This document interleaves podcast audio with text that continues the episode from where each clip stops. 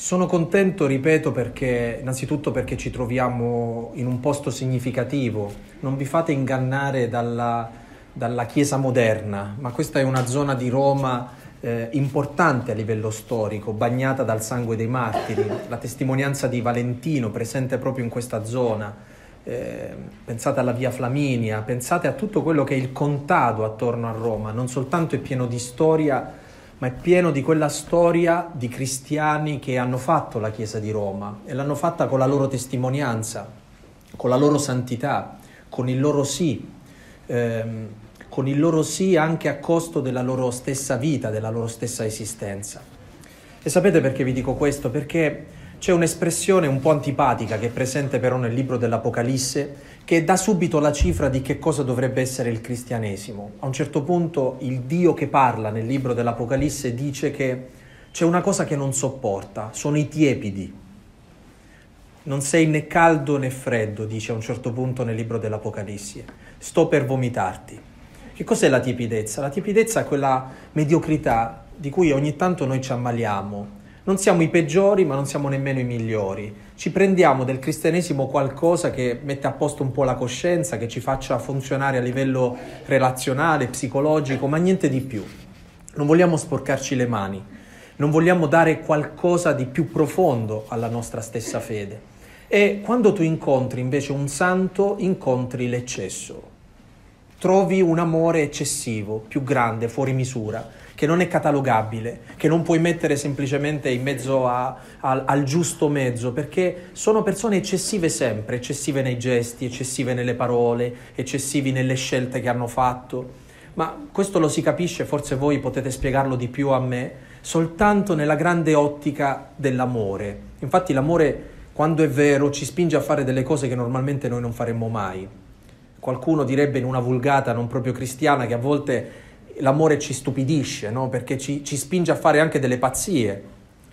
L'eccesso, venire fuori dalla mediocrità, dalla tiepidezza, diventare qualcosa, o caldo o freddo, prendere posizione. Ecco, un cristianesimo tiepido è peggiore di un cristianesimo freddo. Per questo io sono contento di essere qui a pochi metri dalle reliquie di San Valentino, ma di essere in mezzo a voi che siete fuoco. E la vostra vocazione in questo momento mostra il fuoco attraverso una relazione, attraverso l'amore che dovreste avere l'uno per l'altro. Mi è stato dato un titolo un po' strano e quando sono andato a cercare nella Bibbia il versetto e inquadrarlo un po' per cercare di capire come poter coniugare, dire una parola spero utile e significativa per voi, mi è suonato strano come mai andare a prendere dal libro del profeta Ezechiele un versetto simile che vi leggo. Passai vicino a te, ti vidi, ti amai e divenisti mia. Io lo so, per uno che non conosce Ezechiele dice ma questa è la frase giusta, parla dell'amore, parla di questo, ma quando andate a rileggere questo versetto dentro il grande capitolo 16 vi accorgerete innanzitutto che Dio non stanno parlando due fidanzati, ma è Dio che sta parlando nei confronti di Israele. E sta parlando nei confronti di Israele che ha un po' le sembianze di una prostituta, di una donna che ha perso ogni tipo di credibilità e di bellezza. E il Signore sta ricostruendo una relazione con Israele e lo fa usando questo vocabolario, questo alfabeto dell'amore di coppia. Ma io penso che già questa indicazione ci fa dire una cosa importantissima. Ad esempio la Bibbia per spiegarci l'amore lo fa sempre attraverso queste similitudini. Lo sposo, la sposa, persone che si amano, che si cercano, l'amicizia. Tutta la Bibbia è attraversata da relazioni. E se voi togliete le relazioni dalla Bibbia, uno potrebbe dire rimangono le idee, rimane la morale. In realtà non rimane nulla, perché non si può capire niente nella Bibbia se si tolgono le relazioni. E tutte le volte che la Bibbia racconta le relazioni, non le racconta mai in maniera idealistica. Ad esempio uno ascolta una storia e dice così bisognerebbe vivere, storie eroiche, storie di persone che sono sempre all'altezza della situazione, storie di persone che non sbagliano, che hanno la parola giusta al momento giusto, che sanno fare le scelte giuste. In realtà la Bibbia inizia con una relazione fallita, quella tra Caino e Abele, che è una relazione tra fratelli. E costantemente tutta la Bibbia è attraversata di problemi relazionali. E credo che questa sia una notizia bellissima per ciascuno di noi, perché quando noi smettiamo di guardare in maniera ideale la vita e guardiamo la realtà della vita, che cosa voglio dire? Quando guardiamo a casa nostra, quando ci guardiamo tra di noi e quando guardiamo le nostre relazioni, ci accorgiamo che le nostre relazioni non sono relazioni ideali, ma sono relazioni reali. E quando diciamo che sono reali significa che sono segnate in maniera incontrovertibile e innegabile dall'imperfezione, dai problemi, dagli egoismi, dai fallimenti, dalle cose che ci succedono ogni giorno. Allora, la Bibbia non vuole additarci un ideale, ma vuole raccontarci come nella normalità, nella fallibilità, nella fatica, nell'imperfezione e nelle relazioni ferite si può compiere la storia della salvezza. È un po' come dire che dopo che abbiamo letto le storie della Bibbia dovrebbe nascerci nel cuore questa considerazione. Allora c'è speranza anche per noi. In questo senso penso che la parola di Dio sia un aiuto formidabile, perché tutte le sfaccettature umane che noi ci portiamo dentro sono raccontate all'interno della Bibbia. Ogni storia racconta una parte di noi. Ora vedete, questa sera la grande riflessione che faremo sarà una riflessione a partire proprio da questo tema decisivo, che spero di purificare da un immaginario che secondo me non gli rende onore. È il tema dell'amore. Ma quando pensiamo all'amore... ci viene subito in mente la glassa, la parte esteriore, la parte un po' troppo dolciastra dell'esperienza dell'amore. In realtà l'esperienza dell'amore è un'esperienza talmente tanto decisiva nella vita di una persona. Attenti che sto per dire una cosa che potrebbe essere un'eresia, ma vi assicuro che non è un'eresia.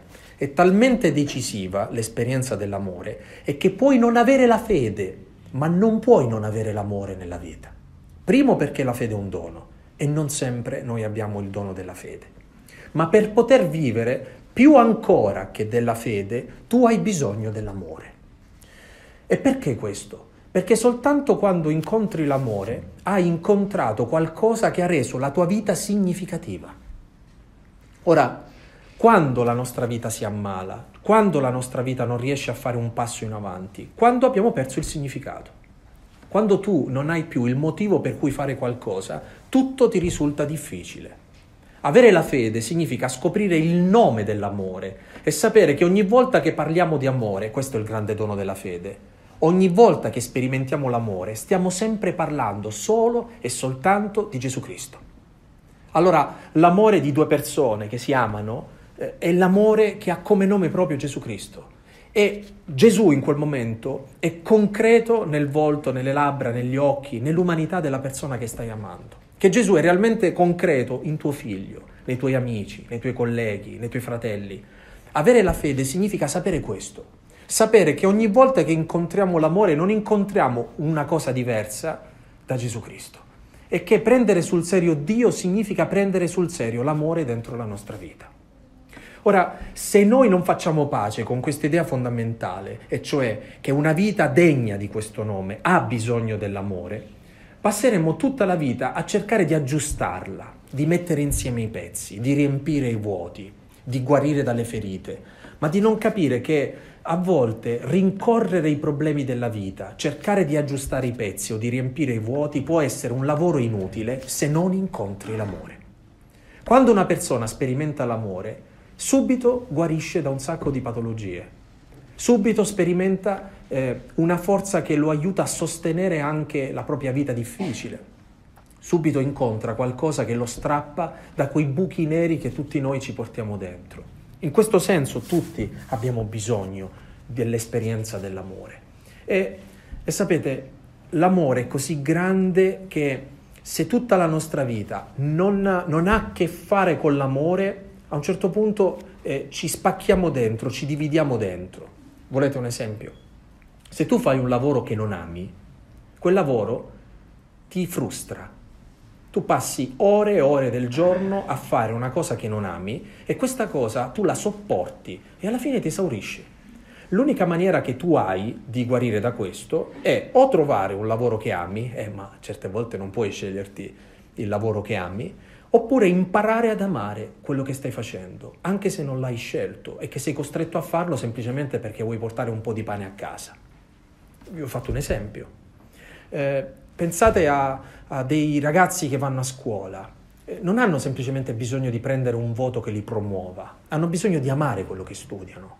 Perché se non amano quello che studiano, vivono con oppressione il tempo della scuola, vivono con oppressione il tempo dell'università. Tutto si trasforma in dovere e tutti noi siamo malati di dovere. Sapete perché dico questo? Perché una delle caratteristiche trasversali che ha a che fare con la vita di ciascuno di noi è un continuo senso di insoddisfazione e un senso di colpa che molto spesso rovina, inguastisce la nostra vita. Questo significa che ci sono zone della vita che non sono state toccate dall'amore, che non ci coinvolgono in maniera significativa. Ora, l'amore non è sempre la corrispondenza tra due cose che si scelgono. A volte l'amore si poggia su una scelta che devo fare io rispetto a delle realtà che sono neutre o peggio, sono anche negative. Una persona che si ammala o che ha una malattia, molto spesso non l'ha scelta quella malattia, non ha fatto niente per meritarsi quella malattia, ma soltanto quando impara ad amare quella sua debolezza, allora quella malattia diventa un modo di farsi santi, un modo che ha a che fare con la sua felicità, un modo di sperimentare il significato della vita. Quindi tutti noi, il grande esame di coscienza che dobbiamo farci è un esame di coscienza che tocca la grande questione dell'amore. Perché si può vivere di altro, si possono fare anche cose lodevoli, ma che non hanno a che fare con l'amore. Si può essere onesti senza amore, si può essere competenti senza amore. Un medico può essere bravissimo, avere competenza in quello che fa, ma traspare subito quando una persona è solo preparata e quando una persona invece ama quello che sta facendo. La teologia si è inventato un nome. Tutte le volte che noi viviamo una cosa con amore, lì c'è vocazione. Quindi non pensate che la vocazione abbia a che fare semplicemente con sposarsi o diventare preti. La vocazione è qualcosa che tocca tutti gli ambiti della vita. Noi abbiamo bisogno di vivere una vita sempre in una prospettiva vocazionale, sentirci coinvolti, sentirci chiamati, sentire che quello che stiamo vivendo è significativo. La pretesa del cristianesimo di avere a che fare con tutto è questo fondamentalmente. Non è mettere il cartellino cristiano su ogni cosa che facciamo, ma avere la pretesa che ogni cosa che viviamo dentro la nostra vita abbia a che fare con l'amore. Ma attenti, non un amore qualunque, non l'amore che insegna il mondo, perché l'amore che insegna il mondo è sì amore. Anzi, il motto del mondo è amore. No, l'amore che noi crediamo che rende la nostra vita significativa è quello che ci insegna Cristo, è quello che noi incontriamo nel Vangelo. In questo senso nessuno di noi può capire qualcosa dell'amore se non lascia che sia il Vangelo a illuminarlo su che cosa sia l'amore.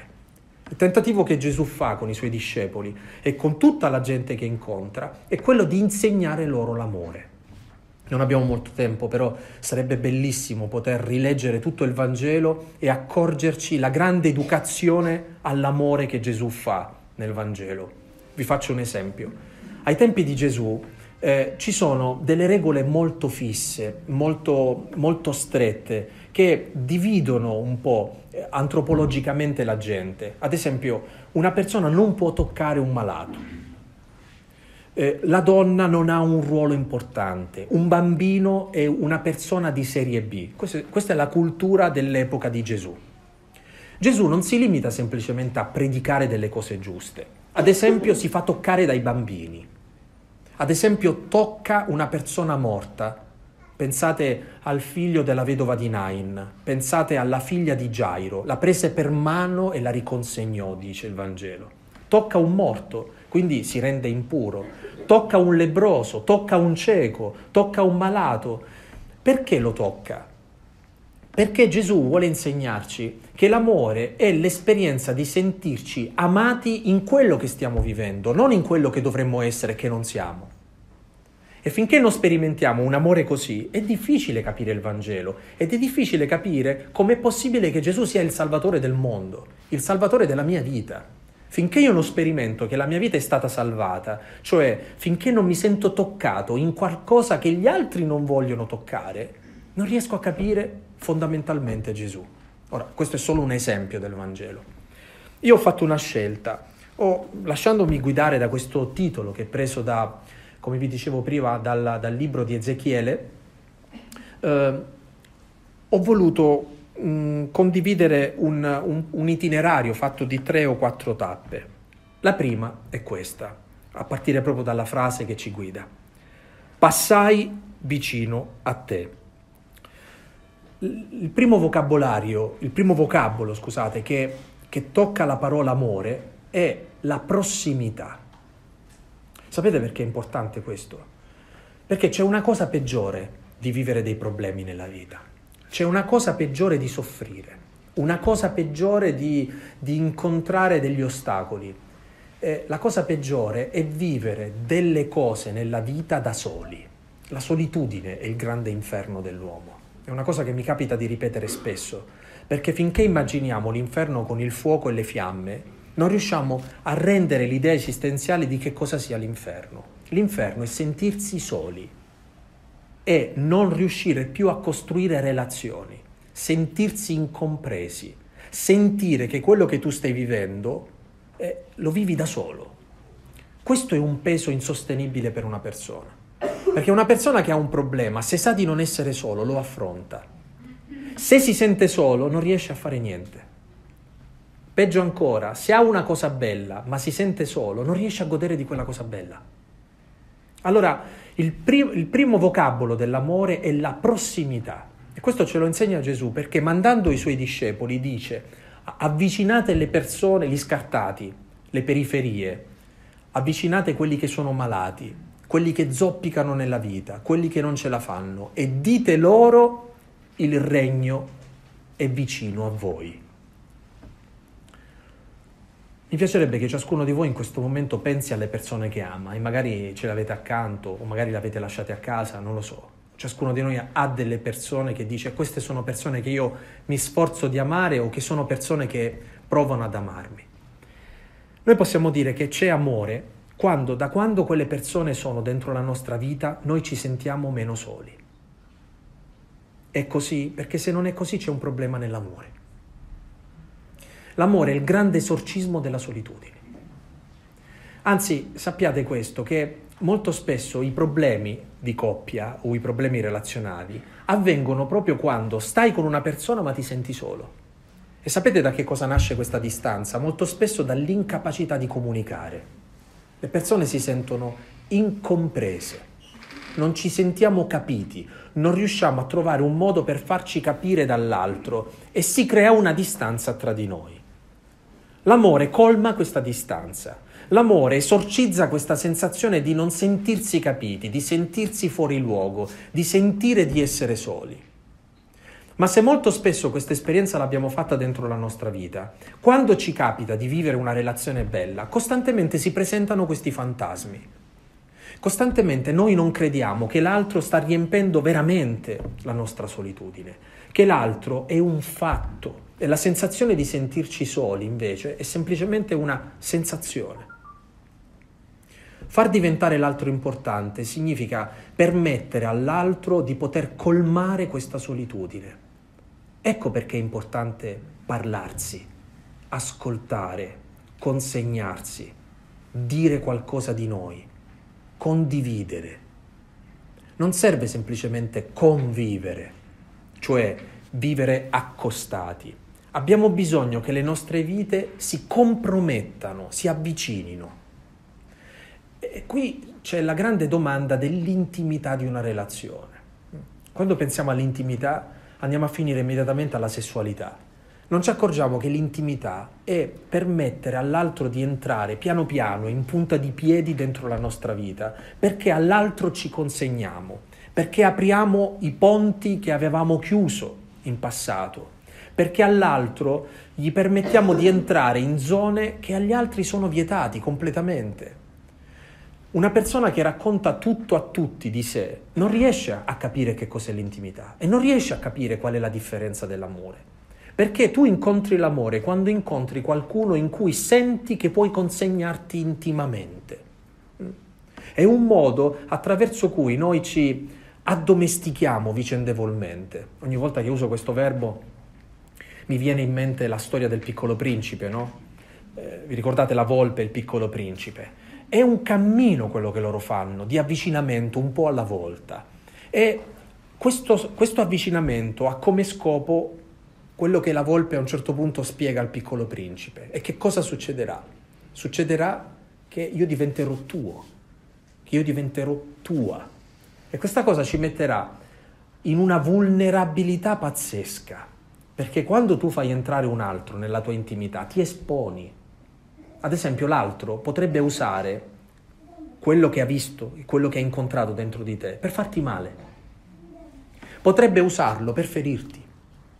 Potrebbe usarlo per manovrarti. Quindi è un rischio. E l'unica cosa che possiamo fare davanti al rischio è dire non entra nessuno. L'amore è il rischio di far entrare qualcuno nella vulnerabilità della nostra vita. Finché io sono chiamato semplicemente a dire coraggio, malati, voi dovete avere forza perché il Signore vi vuole bene, questa è una predica. Ma un malato non ha bisogno di una predica, ha bisogno di qualcuno che non lo faccia sentire solo in quello che sta vivendo, qualcuno che gli tenga la mano in quella sofferenza, qualcuno che sia presenza nella sua sofferenza. Questo è il regno di Dio predicato che ci insegna Gesù. Ma vorrei fermarmi un istante e precisare una questione che secondo me è importante. Che cosa non è amore? Due cose fondamentalmente. L'amore non è amore quando è una questione solo cerebrale e l'amore non è amore quando è solo una questione emotiva. Adesso lo spiego però. L'amore non è amore quando è una questione cerebrale perché molto spesso la maggior parte della nostra vita la viviamo nei nostri ragionamenti, nella nostra testa. L'amore non è quello che pensiamo dell'amore. L'amore non è un pensiero. L'amore non è un'interpretazione della vita. L'amore non è un ragionamento. L'amore non è un'analisi. L'amore non è l'autopsia di tutte le notti che noi passiamo a pensare come dobbiamo manovrare certe situazioni. L'amore non è i ragionamenti che ci facciamo da soli sull'amore.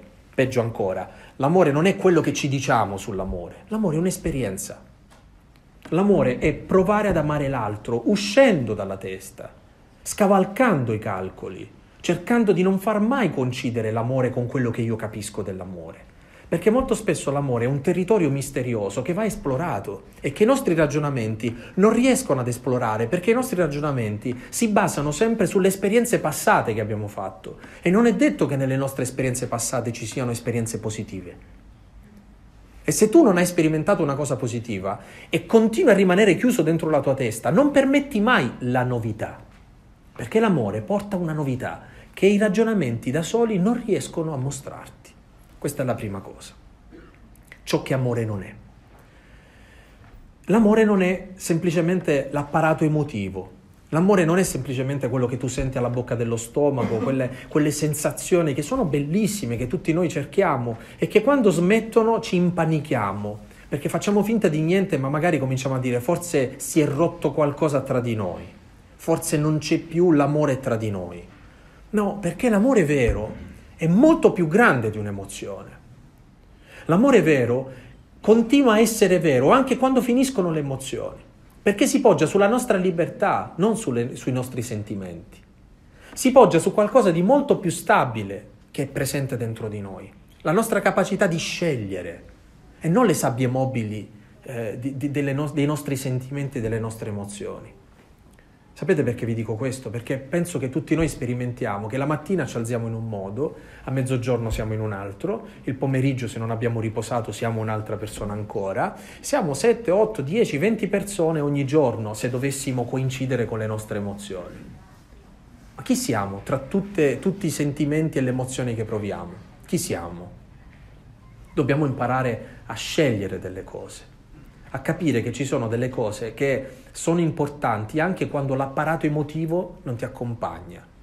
Pensate che sia sempre facile per me pregare, io sono prete, Pensate che a me sia facile certe volte mettermi nei banchi davanti al tabernacolo, davanti al Santissimo, o prendere il breviario ogni giorno, dire quei salmi, dire mamma come sono fortunato oggi a pregare il breviario, guarda che bello. Ci sono dei momenti in cui è un peso fare quella cosa, ma e non lo faccio, e se io lo facessi solo per senso del dovere mi frustrerebbe ancora di più. Devo ricordarmi che io ho scelto di far questo e che l'ho scelto per amore, e che so che è nascosto l'amore anche in quella fatica. Ma sapete, la grande narrazione culturale in cui noi viviamo è quella edonistica. Che cos'è l'edonismo? Amore per il piacere e il rifiuto della fatica. Noi non siamo più educati alla fatica. Pensiamo che dove c'è fatica c'è un problema e scappiamo dalla fatica. Noi vogliamo scorciatoie, noi vogliamo semplificazioni. Ad esempio, la prima grande educazione che noi dovremmo avere è quella di capire che le cose che contano nella vita sono faticose, costano, per questo valgono. E le cose che non costano nulla a volte non valgono nulla. O perlomeno noi non diamo nessun peso alle cose che non costano un minimo della nostra fatica, un minimo di coinvolgimento della nostra libertà. Ora, ripartiamo da questo primo verbo, il verbo della prossimità. Tu incontri l'amore quando sperimenti in una relazione il grande esorcismo della solitudine, quando ti consegni nella tua intimità, quando crei qualcosa che ti aiuta a non sentirti incompreso, isolato, non capito, che ti fa sentire da solo, e tu fai qualcosa perché quella solitudine sia riempita da una presenza. Entrare nella vulnerabilità dell'intimità. Ve lo ripeto, non dobbiamo essere ingenui, l'abbiamo ascoltato nel Vangelo di oggi. Quando Gesù dice vi mando come agnelli in mezzo a lupi, non dice comportatevi semplicemente come le colombe, dice come le colombe e come i serpenti. Semplici come le colombe e furbi, prudenti come i serpenti. Noi non dobbiamo essere ingenui e dire ma tutte le volte che io farò entrare nella mia intimità qualcuno andrà benissimo. A volte va male, a volte abbiamo sbagliato a far questo. Ma non dobbiamo fare statistiche, non dobbiamo dire tutte le volte che mi è successo ho avuto una fregatura, quindi adesso non lo faccio più, questa è la statistica. Sapete cosa significa? Che il giorno in cui incontrerete davvero l'amore non lo farete entrare, perché a quel poveretto o a quella poveretta metterete addosso la taglia di tutti quegli altri che ti hanno fatto soffrire. Quello ha diritto di essere unico, irripetibile, diverso da tutti gli altri.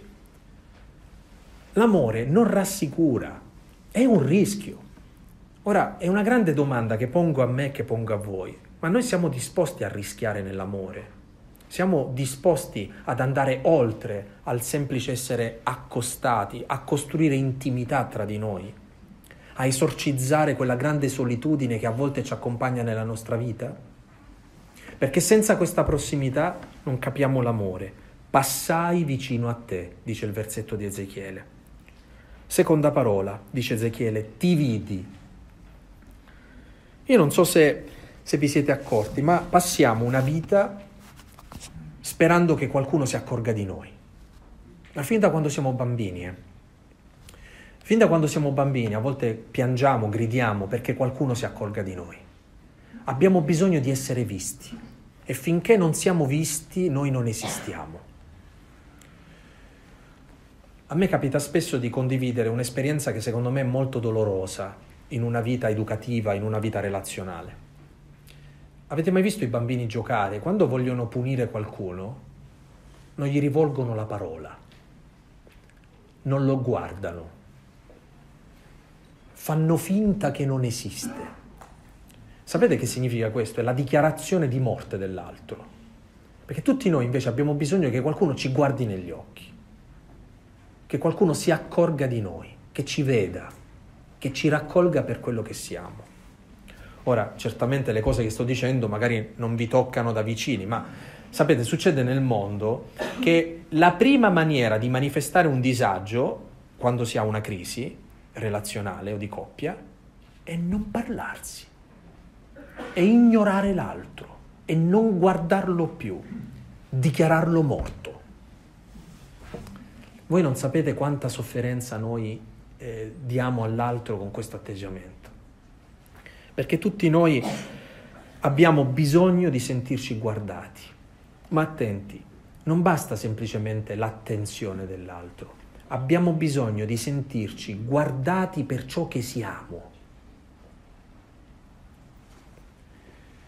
La maggior parte della nostra vita è nel non verbale, non in quello che verbalizziamo. Tu ti accorgi subito, ad esempio, quando stai discutendo con una persona. Immaginate di litigare con una persona a cui tenete moltissimo e di dirvi delle cose giuste, no?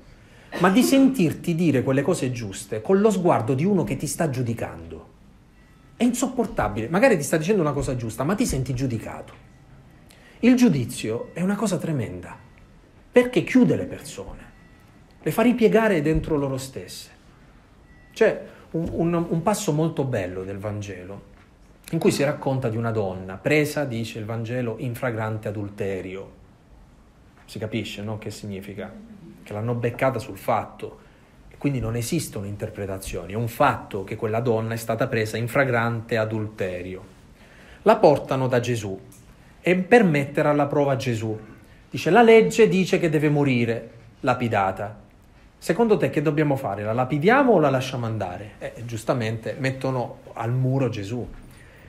Tutti conosciamo questa storia. Io voglio fermarmi su un dettaglio che è di una delicatezza e di una tenerezza straordinaria. Tutti guardano quella donna, Gesù è l'unico che non la guarda. Non la guarda e guarda a terra e scrive sulla sabbia, sulla terra, perché non si sentisse giudicata da lui. Ha la delicatezza di non unirsi agli sguardi che la stanno condannando. Solo dopo che ha disarmato le mani piene di pietre di quelle persone, rivolge la parola a quella donna, la guarda e le dice di andare e di non peccare più. Noi possiamo anche avere ragione, ma quando per avere ragione giudichiamo l'altro, lo guardiamo con uno sguardo che lo uccide, lo inchioda, lo ferma. Abbiamo bisogno di sentirci visti e accolti per quello che siamo, lì dove siamo, e mai con uno sguardo che dice giudizio, che dice morte, mortificazione. Ecco, tu incontri l'amore quando incontri qualcuno che ti guarda per quello che sei e non ti senti sbagliato, non ti senti giudicato, ma ti senti accolto per ciò che sei.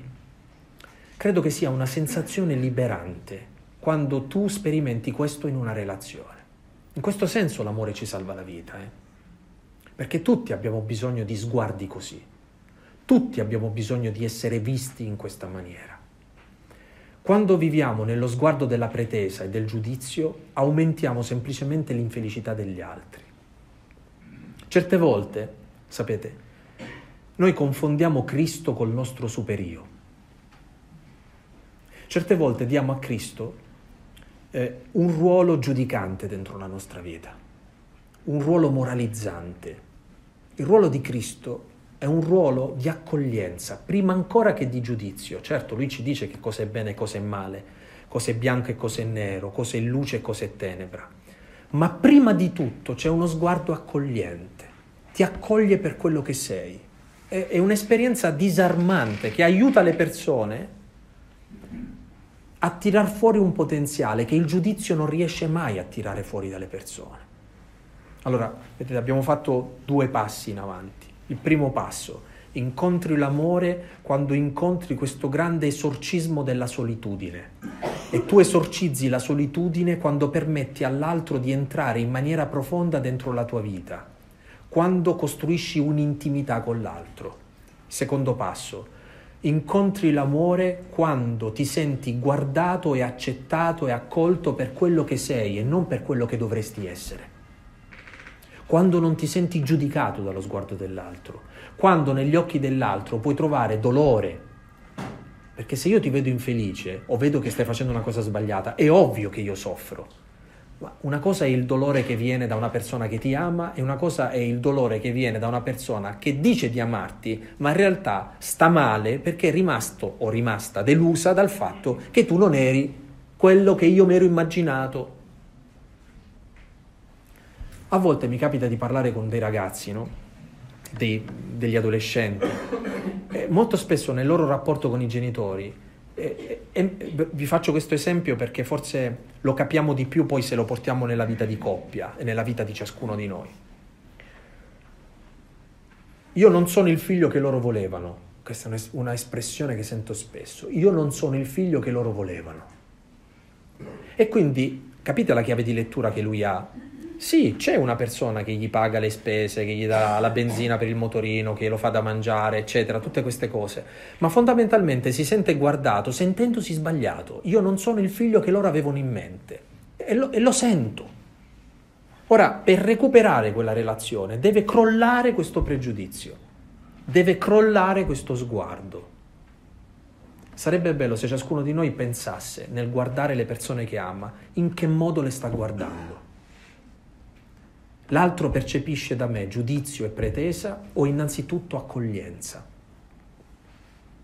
accettazione per l'altro per ciò che è, prima di tutto. Terza parola. Allora, passai vicino a te, la prossimità. Ti vidi, essere visti. Ti amai. Beh, qui dovrebbe essere facile, no? L'amore come amore. Ma qual è la caratteristica vera dell'amore? Cioè, quando tu puoi dire che stai amando una persona? Quando tu ti decentri, quando tu non sei più il centro della storia. Tutti noi amiamo stare al centro, essere il sole. Vi ricordate quella canzone dei Gen? Tutto ruota intorno a te in funzione di te. Noi solitamente la cantiamo, tutto ruota intorno a me in funzione di me. Allora, io ruoto intorno a me. Le persone che sono accanto devono ruotare intorno a me, Dio deve ruotare intorno a me. Noi siamo il centro di tutto. L'amore è qualcuno che ti aiuta a decentrarti, a dire amico, amica, non sei più il centro. Ed è bellissimo non essere più il centro. Cioè è bellissimo scoprire che non sei Dio. Questa è l'esperienza di decentrarci. Allora, se uno lo fa con la violenza, soffre. Se uno lo fa perché decide di togliersi dal centro, è bellissimo. Ecco, l'amore è decidersi di togliersi dal centro e di far diventare importante, decisivo dentro la tua vita, qualcos'altro. L'amore è capire che c'è un nuovo centro dentro la tua vita e che è la persona che stai amando. Finché l'amore non ci decentra, finché l'amore non fa sviluppare da noi quello che la teologia chiama il dono di noi stessi, continueremo a vivere nella logica del prendere. Mi spiego. A volte chiamiamo amore semplicemente una forma edulcorata di egoismo. Tu mi servi perché io devo stare bene. Se non mi fai star bene, allora non mi servi. Questo è l'egoismo. Allora, finché mi dai e io riesco a prendere, siamo tutti felici, contenti, questo è amore. Il giorno in cui succede qualcosa e tu non puoi darmi più o non mi dai più, cominciamo a star male perché l'altro non mi dà. Ma l'amore non è la pretesa di prendere, è la scelta di dare. È scoprire una gioia che non è la gioia di prendere l'altro per riempire i miei vuoti, ma è la gioia del dono di me. Se io dono me stesso, dice la parola di Dio, c'è più gioia nel dare che nel ricevere. Che è una frase bellissima, poi provate a viverla. Per noi siamo stati educati al contrario, c'è più gioia nel prendere che nel donare. La gioia invece di Gesù, la gioia che ci insegna il cristianesimo, è la gioia del dono di noi stessi. Tu ti stai decentrando quando entri nell'ottica del dono. E il dono è sempre un amore a fondo perduto. Un amore che a volte non riceve gratitudine, non riceve nemmeno il grazie. A volte è un amore in cui l'altro non si accorge nemmeno dell'amore che tu gli stai dando. Finché il tuo amore ha lo scopo semplicemente di uno scopo contrattuale, no? Io do a te questa cosa, tu mi devi dare quest'altra, eccetera. L'amore è vero, solitamente il Vangelo lo descrive in questo modo, dice la destra non sappia ciò che fa la sinistra. È amare una persona senza che nemmeno l'altro si accorga di che cosa tu stai donando all'altro. senza mai arrivare al punto di presentare il conto. Vi capita mai di presentare il conto? Solitamente durante i litigi cominciano la presentazione di date e anni che tu dici, ma non ricordavo neanche di essere nato in quell'anno. 4 maggio 1984, eravamo all'asilo e tu non hai giocato con me. Questa cosa mi ha rovinato la vita. Ora, guardate che quando portiamo il conto di tutti gli sgarri dell'altro è perché pensiamo che a un certo punto ci servirà. Qui non c'è il dono di noi stessi. C'è ancora, comportati bene perché altrimenti tiro fuori la fattura. Il dono di noi stessi è a volte dimenticare tutto il bene che abbiamo fatto e non tener conto di quell'eccesso che certe volte ha accompagnato la nostra vita. Quando mi capita di parlare a dei genitori che hanno dei figli adolescenti, sono tutti un po' frustrati perché sti figli sono così apparentemente egoisti, chiusi, ingrati, che la cosa più simpatica che ti dicono è «mi hai rovinato la vita, forse dovresti scomparire, dovresti morire, se non c'eri era meglio». Mamma mia, no? Dopo tutti i sacrifici che tu hai fatto, eccetera. Quanto è difficile voler bene a una persona che ti dice «era meglio se tu non ci fossi». Ma noi non dobbiamo cadere in questa trappola, perché la parola d'ordine del dono di noi stessi e del decentrarci è la parola gratuità. Tu incontri l'amore quando incontri qualcuno che ti ama gratuitamente senza presentare il conto. Non vi preoccupate perché alla fine vi dico come si fanno tutte queste cose, perché altrimenti uno c'ha solo l'ansia addosso di dire è bello questo, ma poi... E alla fine c'è proprio il segreto, come si fa, no? Sì, vedremo. Terzo passo, quindi, abbiamo detto, ti amai. Quarto e ultimo passo. Ho promesso di non parlare molto, quindi non vi preoccupate, sto per arrivare al clou e alla conclusione. E divenisti mia. Sapete che cosa è insopportabile nell'esperienza dell'amore? Non sentirsi unici, preferiti, non sentire addosso un aggettivo possessivo, che non ha niente di negativo in questo caso. Noi non siamo uno o una tra gli altri, noi siamo unici agli occhi di chi ci ama. C'è il titolo di un film, che a me non è piaciuto, ma il titolo mi è piaciuto tantissimo, che dice così, come te nessuno mai. L'esperienza della divenire di qualcuno, essere di qualcuno, e dire come te nessuno mai. E sapere che io non sono intercambiabile, che io non sono uno tra i tanti o una tra i tanti, che io non sono sostituibile, che io sono davanti ai tuoi occhi unico e irripetibile. Questa è la preferenzialità dell'amore. Finché non ci sentiamo unici davanti agli occhi di qualcuno in una relazione, non abbiamo sperimentato fondamentalmente che cos'è l'amore. Tutti abbiamo bisogno di sentirci unici. Sapete, questa cosa è così vera che tutta la teologia cristiana, sapete su che cosa è costruita? Sull'amore che il Padre ha nei confronti di Gesù. E chi è Gesù? Il Figlio unigenito. Che significa unigenito? Che è il Figlio unico. Cioè l'amore che il Padre ha per Gesù è un amore unico. Noi incontriamo Dio quando incontriamo l'unicità del Figlio, cioè ci sentiamo unici come Gesù si sente unico davanti al Padre.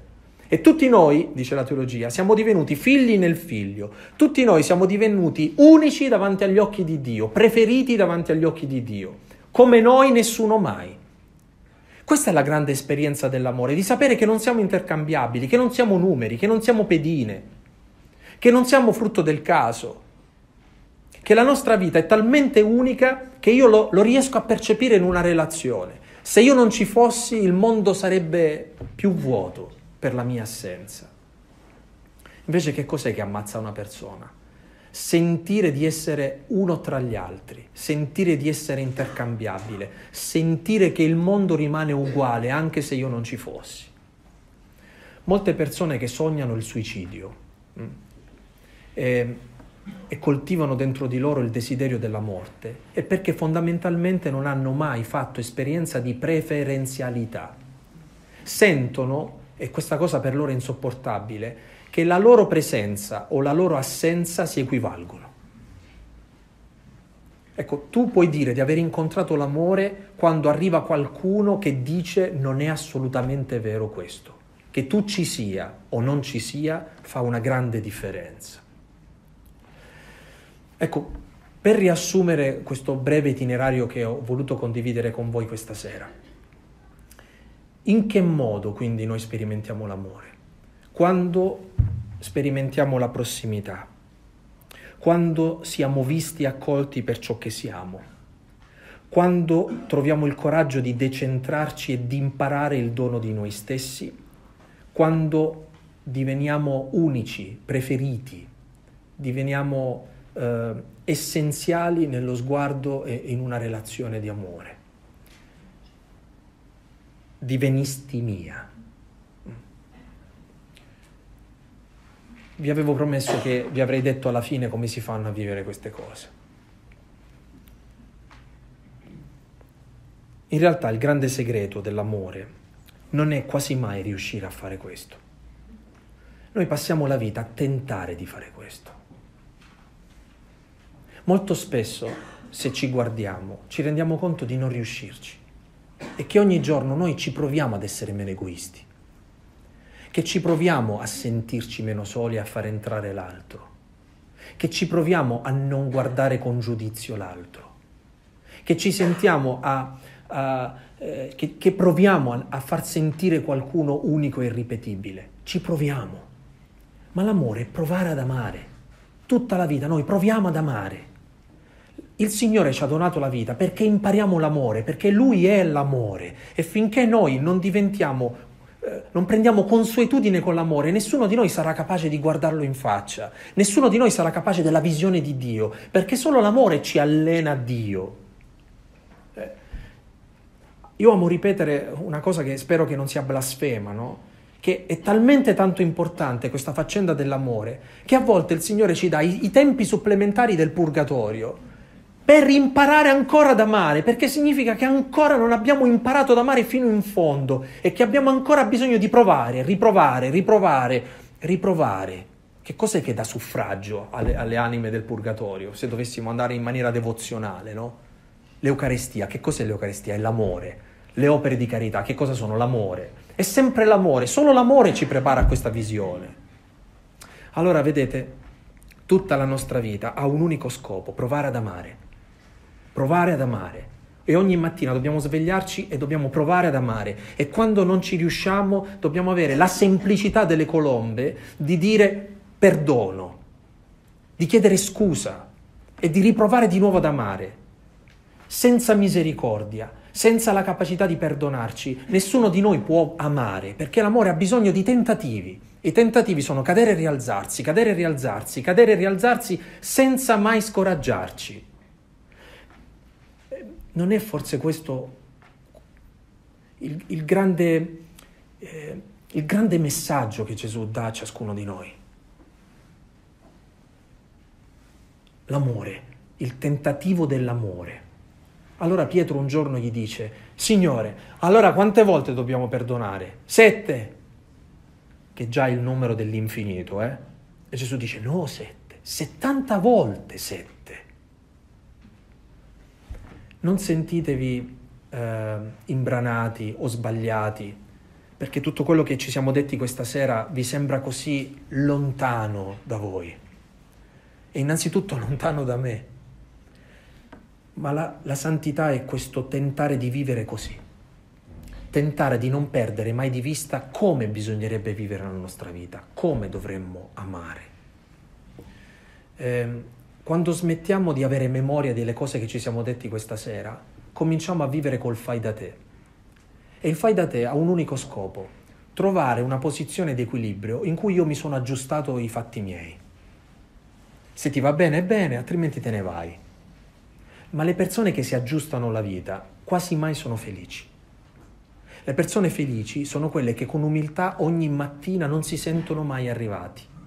E che bello amare il tuo fidanzato e la tua fidanzata se c'hai 20 anni. Ma è bello amare anche quando ce n'hai 40, e anche quando ce n'hai 60, e anche quando ce n'hai 80.